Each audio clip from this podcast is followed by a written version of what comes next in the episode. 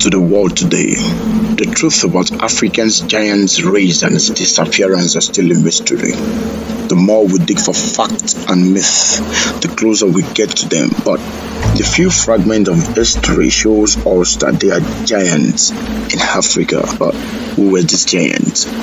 What significant role do they play? And how do they contribute to the growth of Africa?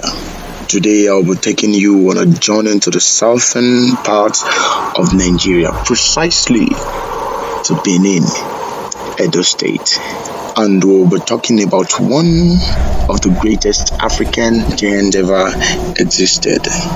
So, meet Idudo, the giant prince of Benin, who could uproot palm trees with his bare hands.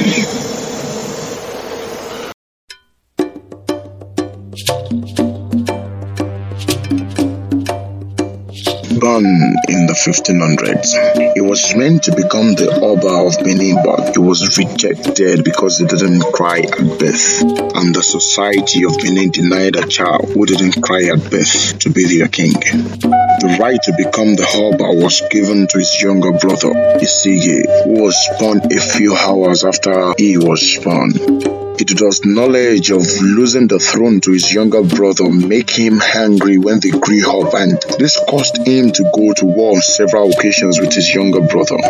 Their father, before he died, tried all he could to make them friends by making them dukes in different regions. But Idudo, being the Duke of Udo, a town that was not so far from Benin, he began to wage war against his brother and intended to destroy him as well.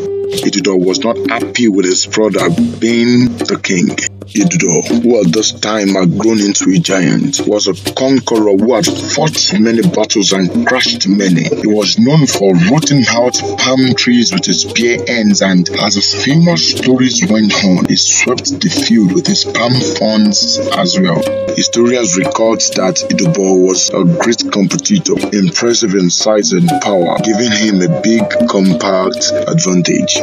His younger brother Esigie ascended the throne only after the death of the king, their father, and many thought that this would be the end of the rivalry between the brothers, but it wasn't.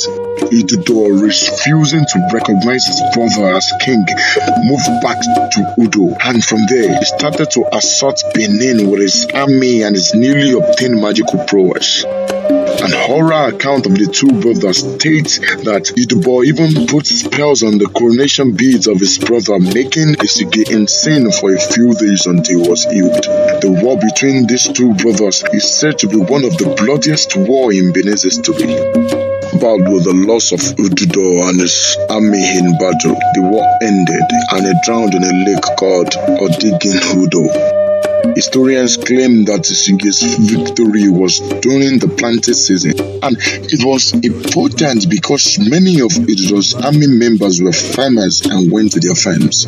Isige went on to become one of the finest obas in Benin. He also formed a close friendship with Portugal and was the first leader in West Africa's sub-region to build diplomatic relations with an European country.